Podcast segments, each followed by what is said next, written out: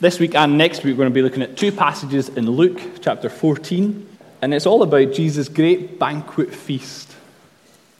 All about Jesus' great banquet feast and what he has to teach us on that. So, Luke 13, verse 31, down to 14, verse 11. At that very hour, some Pharisees came and said to him, that is Jesus, Get away from here, for Herod wants to kill you. And he said to them, Go and tell that fox, Behold, I cast out demons and perform cures today and tomorrow, and the third day I finish my course. Nevertheless, I must go on my way today and tomorrow and the day following, for it cannot be that a prophet should perish away from Jerusalem.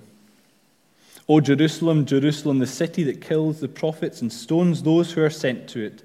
How often would I have gathered your children together as a hen gathers her brood under her wings, and you were not willing? Behold, your house is forsaken. And I tell you, you will not see me until you say, Blessed is he who comes in the name of the Lord.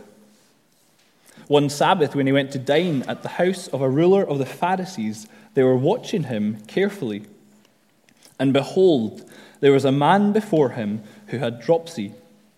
And Jesus responded to the lawyers and Pharisees, saying, Is it lawful to heal on a Sabbath or not? But they remained silent.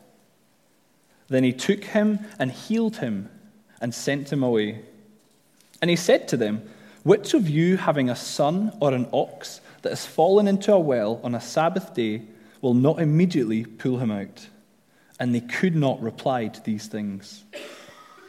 Now he told a parable to those who were invited when he noticed how they chose the places of honor, saying to them, When you're invited by someone to a wedding feast, do not sit down in a place of honor, lest someone more distinguished than you be invited by him. And he who invited you both will come and say to you, Give your place to this person, and then you'll begin with shame to take the lowest place. But when you're invited, go and sit in the lowest place, so that when your host comes, he may say to you, Friend, move up higher. Then you'll be honored in the presence of all who sit at the table with you. For everyone who exalts himself will be humbled, and he who humbles himself will be exalted. Let's pray for God's help with this. Loving Heavenly Father, we thank you for your words. We pray we would listen to them. We pray we would rely on you and Jesus and for what he has done. Lord, open up our eyes and our hearts and our mind to understand what you're teaching us and the joy it is to be a Christian. And we pray this in your name. Amen. There's one big question hanging over this whole section of Luke. One big question that we're going to address tonight. And that big question is who is saved? Who are the people that are saved? We've been looking at Acts in our motto series, as Scott was saying, kind of the certainty in the gospel that goes out, the power of the gospel, the power of the good news of Jesus, the unstoppable force going out and telling people. And what we have tonight in Luke is a kind of a step back, the prequel to Acts. What we have is the solidifying of the gospel message, telling us for certain what it is we believe and who it is, uh, what it is that is saving us.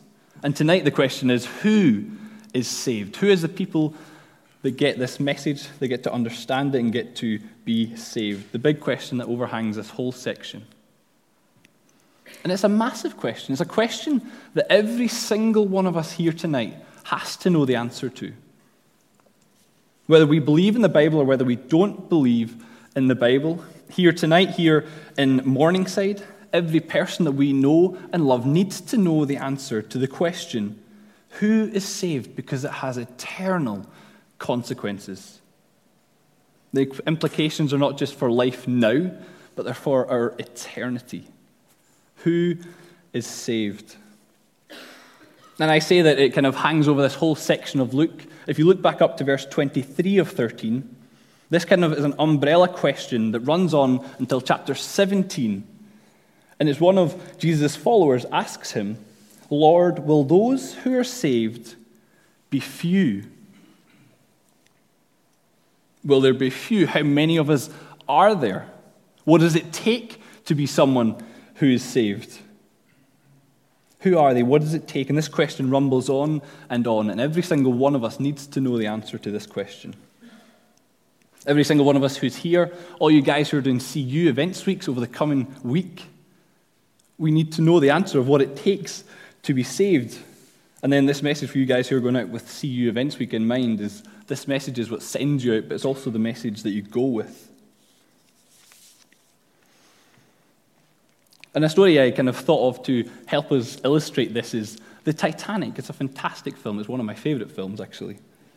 It's a fantastic film, but it's a tragic story. It's a real tragedy. If you've not seen the film, you'll at least know the whole story of the Titanic. The tragedy was there was 2,200 passengers and crew on a boat that had 20 lifeboats. The lifeboats were bigger than your normal lifeboat, but they could hold a maximum with all 20 lifeboats of 1,200 people. That is 1,000 people who wouldn't have made it onto a lifeboat. 1,000 souls that were lost. Not everyone was able to be saved. And what's interesting in the film, if you've seen it, is that the women and children go on first and they have priority.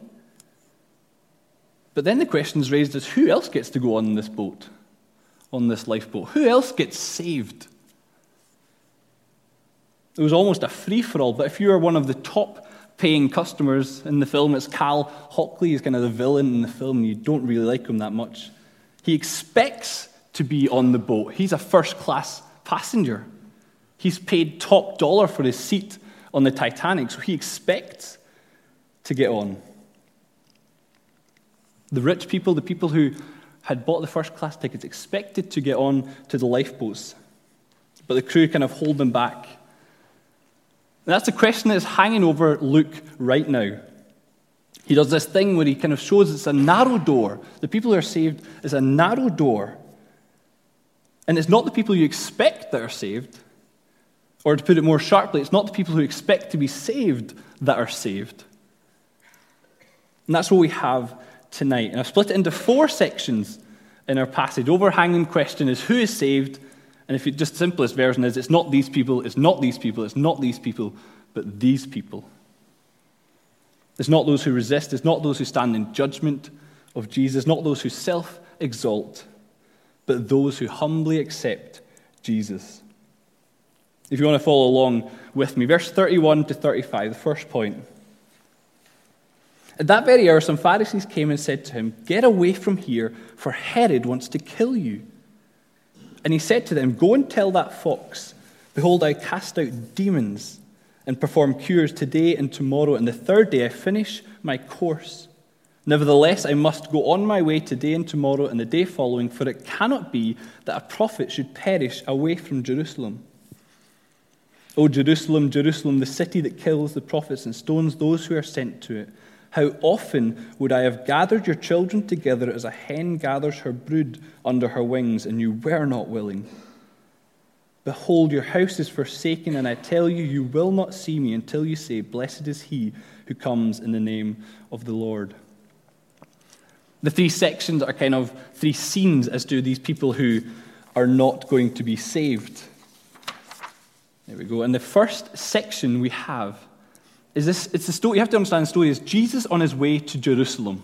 From chapter 9 in Luke, you have this long, winding journey of Jesus on his way to Jerusalem, where he goes in to enter as king and then eventually dies on a cross. He's the Savior that dies for the sins of the world, and we're just following this journey just now. And what we have is people who are resisting that mission. I don't know if you saw that, who are resisting his mission to go to Jerusalem and his mission to go to the cross. It, you see it in the language that Luke uses. He uses deliberate language to try and emphasize this point. Do you see how the Pharisees are not wanting Jesus to go what he's going to do? They say, Go away, for Herod wants to kill you. And this actually seems like a good thing. This is kind of, it seems like they're offering some help. They've turned over a new leaf. They're trying to protect Jesus. Because the Pharisees have been against him time and time again, but it seems here that actually they're trying to help. Maybe they're trying to overthrow the Roman rule and power, and they're actually on Jesus' side in this one. But I think in actual fact, what they're doing is they're just trying to push him off course. They're trying to get him out of the way so people will stop listening to him. And that's because Herod is someone that they're not against using to have Jesus killed only eight chapters on from here. They use Herod to have Jesus killed themselves. So what they're trying to do is just push Jesus out of the way and get him out of the limelight. And you just see how they're at odds. They're kind of resisting what Jesus is doing, even subtly. They don't want him to go on his way. They say, Go away from here. Go away. And Jesus says, I have to go. I have to go to Jerusalem. It's what I came here to do. You see, it says, Go and tell that fox, Behold, I cast out the demons and perform cures today and tomorrow. And then the third day I finish my course. Nevertheless, I must go on my way today and tomorrow and the day following. For it cannot be that a prophet should perish away from Jerusalem. So you have these Pharisees who are trying to push him out the way, Jesus saying, I have to go. And then you see again, they say, Herod's trying to kill you. And Jesus' response is, I have to go to Jerusalem to die. Jesus isn't against the idea of dying. He's saying, I have to go to Jerusalem to die. It's this resisting, this blocking his route, trying to throw him off course of what he's doing today. And then a rejection is felt really sharply in verse 33 and 34. He says a prophet can't perish away from Jerusalem. Oh, Jerusalem, Jerusalem, the city that kills the prophets and stones those who are sent to it. Jerusalem is going to reject. It's not just the Pharisees who resist him, it's Jerusalem itself that are going to reject Jesus and his mission of what he came to do. Jerusalem, this Jewish hub, the headquarters of God's people. And this is where Jesus is going to die. They're resisting Jesus as the Messiah, as the Savior who is coming to them. And you see it again emphasized in verse 35. He says, I tell you, you will not see me until you say, Blessed is he who comes in the name of the Lord. That's from Psalm 118, a psalm that is all about the entrance of the king to Jerusalem. And Jesus saying, I have to go to Jerusalem as the king, but they're going to reject me, nail him to a cross. They welcome him at the start, but they nail him to a cross at the end. These people are almost pushing back the very lifeboat that is there to save them. Are literally pushing Jesus away from Jerusalem, resisting him, resisting him in his mission. The city is forsaken. They reject Jesus. And that's what Jesus is saying. Who is saved? It's not those who reject and resist Jesus. And I guess it's really easy for us today in 2019 to say, oh, woe is the Pharisees. Woe is them who wouldn't accept Jesus, who resist him, who push him away from Jerusalem. But it is as true today as it was then. People who reject Jesus going to the cross, outright or subtly, reject him going to the cross, reject his mission. People who say Jesus didn't have to go to the cross. Jesus didn't go to the cross for my sin. Jesus was a good example. He was a good moral leader. I like his opinions, but I don't think he had to die for my sin. We have to know that Jesus had to die. Jesus tells us his only purpose in coming. He says, I have to go to Jerusalem to die. So, those who are not saved are those who reject this idea that Jesus went to the cross. But those who are saved are those who agree with this, who accept Jesus for who he is, who humbly accept Jesus as the Savior that we needed. Those who are saved are those who see Jesus going to the cross and love it.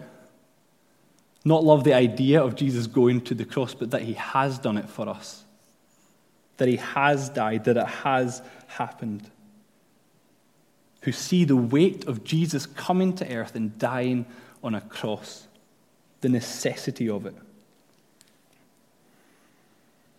So that's the first point, and that's those who reject Jesus. And we're just going to quickly fire through all three of these scenes and just kind of take a picture of what it is to be saved, who it is that are saved.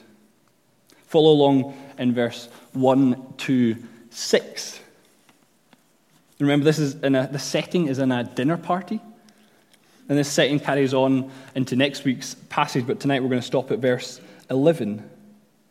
The dinner party is at the house of a Pharisees, the head of the Pharisees, the head honcho. And I'll read it out. One Sabbath he went to dine at the house of a ruler of the Pharisees. They were watching him carefully. And behold, there was a man before him who had dropsy. And Jesus responded to the lawyers and Pharisees, saying, Is it lawful to heal on the Sabbath or not?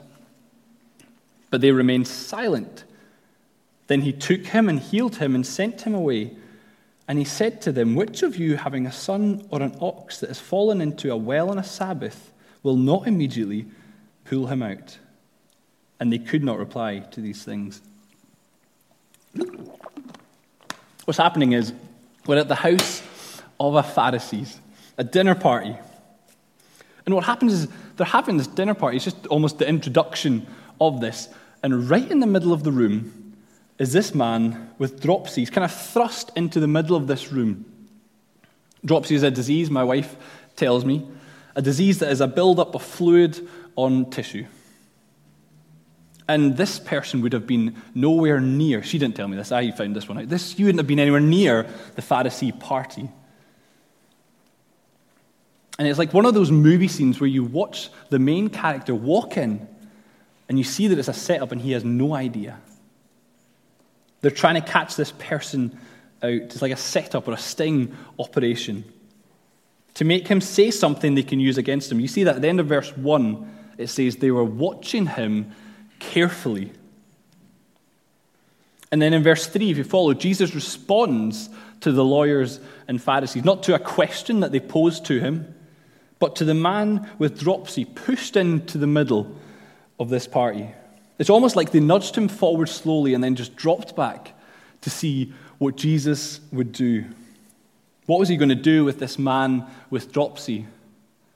And I mean, it seems like a really odd situation. What's the significance of a man with dropsy being in the middle of a Pharisee party? Well, it was a Sabbath. You see that Jesus says, Is it lawful for me to heal on the Sabbath or not? Now, the Sabbath was a holy day, a set apart day to point forward to the wonderful new creation rest. And the Pharisees had made it into something that it wasn't. They'd added things to it, they'd had structures as to how you obey this Sabbath. And what we actually see here is that the rules that the Pharisees had put on the Sabbath were going to stop Jesus healing and restoring this man the very thing that the Sabbath was meant to point to. They put rules around the Sabbath to stop Jesus healing, restoring this man, the very thing that the Sabbath that they're protecting was meant to point to. There's like this dark irony that just runs right through these verses. And Jesus turns to him and says, Is it lawful to heal on the Sabbath or not? And then there's nothing. The Pharisees don't say anything. It's almost as if a tumbleweed would run right through the middle of the room. They're silent, they're egging him on. What's he going to do? What we have is the Pharisees are sitting in judgment of Jesus to see if he lives up to their standards. They're sitting in judgment of what he is going to do. You can see it from the situation that is set up, from the questions, from their silence to Jesus' questions. They're saying, We're not answering you. We're here to see what you will do if you will live up to our standards. And again, I think this is something that's really helpful. I think these verses are really good at just, as Christians, it's helpful for us to analyze the culture around us and what's actually going on. Holding Jesus to certain standards was something, again, that the Pharisees were doing. But I think it's subtly something that we as a culture, not the church, but as the world, do. What Luke is saying is don't hold Jesus to our standard. Don't hold our culture up against Jesus and see if he matches up. See if he fits the mold of what we need. That's how we judge Jesus today. We almost sit Jesus in the dock and we make a verdict on him, holding Jesus to our standards. And what it looks like is when someone says, I like Jesus and teaching some things, but I don't like what he says about this. Or I could believe in God if he didn't have these views on sexuality, on church, on sin, or the world. And Luke is begging us don't sit in judgment of Jesus, but listen to what he has to say. Don't sit in judgment, but listen to what he has to say. And this is to say that questioning what the Bible says and trying to understand it is a wholly commendable thing, is a really good thing. But questioning Jesus to trip him up, or argue or stir up controversy for the sake of it and not out of a love for God and his word, that's when we or people judge Jesus. They hold up our culture and make sure that Jesus fits into our view of what our Savior or what a God should be like. And what's brilliant is the verses carry on, it shows the problem of judging. I think the, the, these verses 1 to 6 have two things going on. They have this idea of judging, but they also have this showing us what religion is actually like if we do it as a set of rules and regulations and a way to be saved. Living by a certain standard. Because he carries on. Jesus takes the man, heals him, and sends him on his way and the Pharisees would be raging. They would be so angry. And straight away, Jesus turns to them and shows them their hypocrisy. Where they are wrong. He almost pulls the rug out from underneath them. Follow along. Verse 5. And he said to them, Which of you, having a son or an ox that has fallen into a well on a Sabbath day, will not pull it out, pull him out? All the rules that they have kept to look good in front of people. And what Jesus is doing, he's showing them, it's almost like a sports car. He's saying this is what religion is like. It's like a sports car with a big stripe down the middle, really nice wheels. It has really double exhaust on the back, a spoiler, really nice leather on the inside. And then Jesus almost lifts up the lid of the hood and shows how disgusting it is on the inside. He lifts up the lid, shows the oil and the muck. And actually, what he shows us here is that as a vehicle for salvation, it gets nowhere. He shows what living by a certain standard is actually like and how unloving it is. Right at the heart, Jesus is saying that you guys would do exactly the same thing. You guys would do exactly the same thing if it was more important to you. If it was better for them, they would have done the exact same thing. He's saying, This man with the disease, this dropsy, he's possibly had it his whole life. He's been in discomfort, in pain, an outcast in his town. And you're saying, Don't heal him. It's wrong to heal him. And yet you'll pull your cow out of a ditch on a Sabbath. You'll pick your son out of a well. Look at the hypocrisy. You don't even hold to your own standards. You're meant to be people who love God, and you don't even love his people. And do you see the folly in this kind of religion state? Living by certain standards, long robes, long prayers, big donations, that that is what saves us, that's what gets us anywhere. Jesus is saying and showing us that it is not people we love, but ourselves. If we live by certain standards to be saved, it is not people we love, but ourselves. That is nothing but selfishness dressed up in different ways. Think about it as people who would help people, getting on every rota, donating big to charity, even helping our friends and family, saying we do it for a love of them. If we are doing good to be saved, then the only reason we are doing good is for ourselves. If we're doing good to be saved, the only reason we're doing it is for ourselves and for nobody else. We don't love anyone but ourselves, building up merit and points to be saved. And Luke will say this time and time again only by God's grace can we be saved. Only by listening to Jesus can we be saved. And it's because we are saved that we love other people. Because of our being saved, we love people selflessly. Not perfectly, but we try. So you have those two pictures in them verses there. He's saying, don't judge people and just look at the folly of religion. Look at the folly of trying to live a certain way to please God and to reach His standards.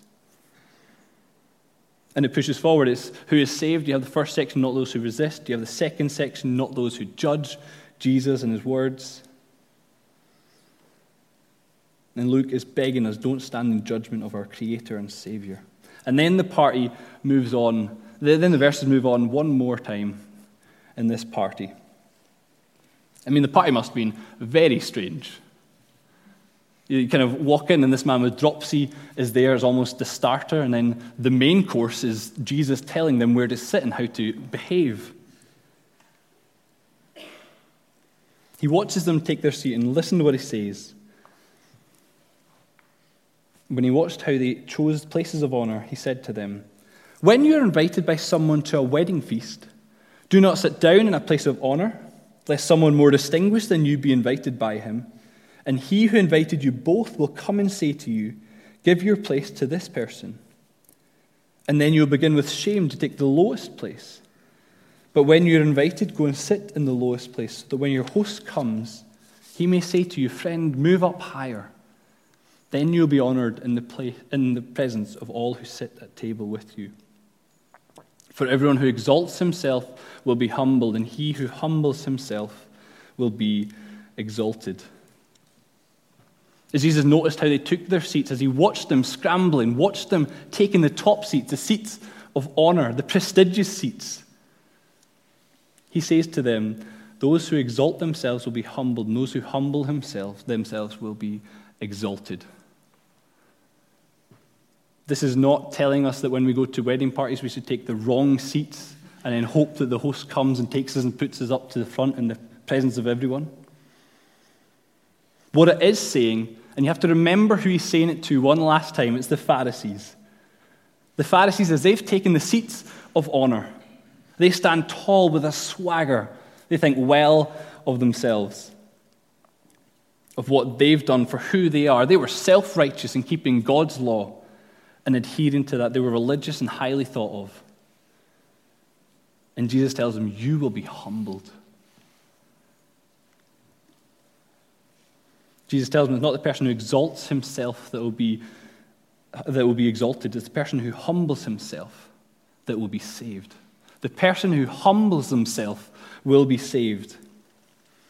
And again, one last time, it's easy to say, look at the Pharisees, look what they're like. How ridiculous that is.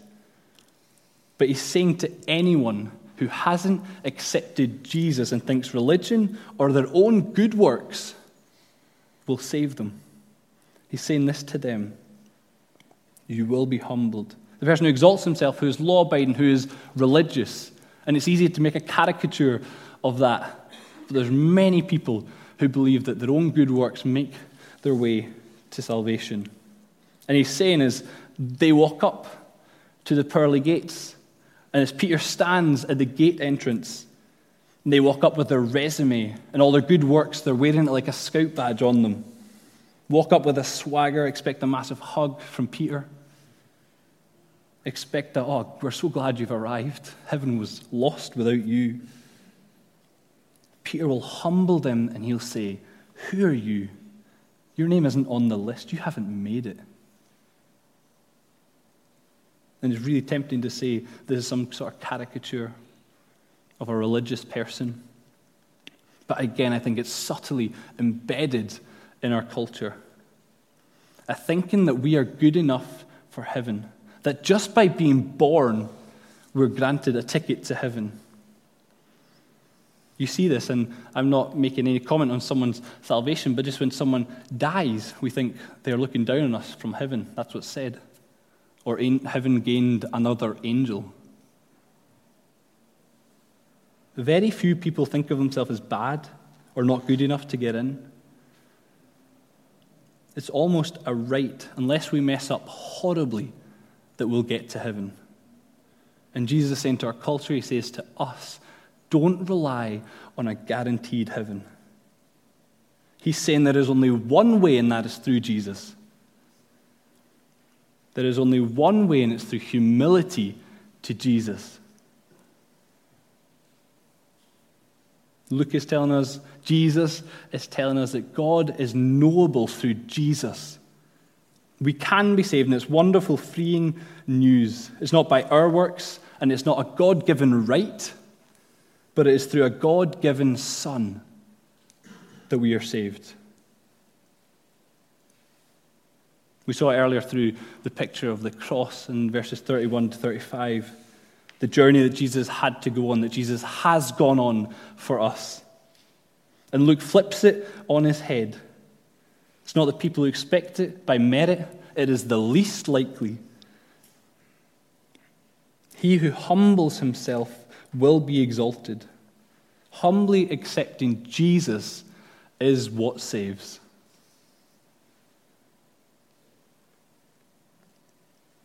I would kick myself if I didn't even offer it after going through what it is to be saved. That if you're here tonight and you have never trusted Jesus in your heart, know that the offer is there and freely available. Salvation is possible. We are able to be saved by Jesus, our Savior. So, who is saved is not those who resist, not those who judge, not those who exalt, but those who humble themselves before Jesus. Where do you stand with the question of eternity?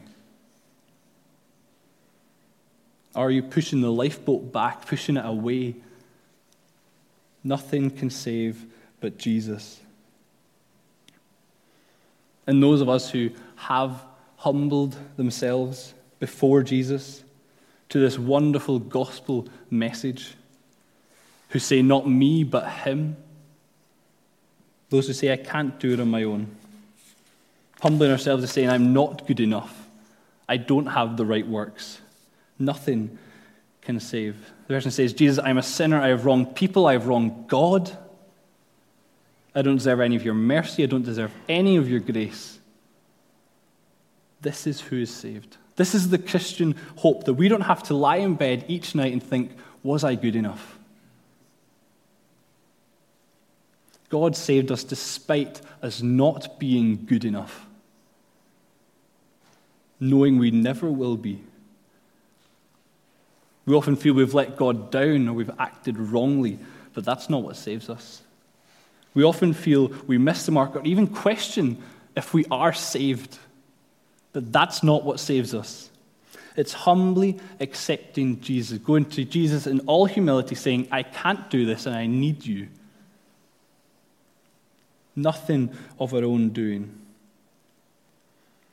And, Christian, we need to love this. It's really, really easy to remember this when we're saved. In that moment when we became a Christian, we realize how good God is, how good His grace is towards us. Then we fill up our time with rotas, fill up our time with helping at clubs, speaking with people, leading Bible studies, handing out flyers at CU events weeks, even preaching. But it is in our humility that we were saved.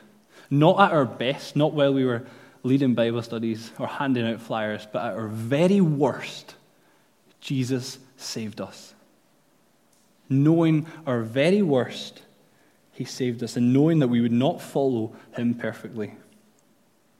Knowing our worst, and He gives us His best. It is wonderful news, the gospel message, and it is so, so simple. And yet we'll spend a whole lifetime trying to understand how it makes any sense. Let us love Jesus all the more. Let us love his stupendous grace shown towards us, how little we deserved it. We're not Pharisees, but followers of Jesus. And this is just an opportunity for us to remember how good God is towards us. What Jesus did when he went to the cross, despite the Pharisees trying to pull him away, he went to die a sinner's death for us. He came, lived, and died so that we can live with him eternally. Jesus is our Savior. That is what saves us. Jesus and nothing of our own doing. Let's remember this and rejoice in it. It's a wonderful message. It's gospel gold. The truth that saves, humbly accepting all that Jesus has done and nothing of our own. He said, I have to go to Jerusalem. It's the only way my people will be saved. It's the only way. Let's remember this. Let's pray.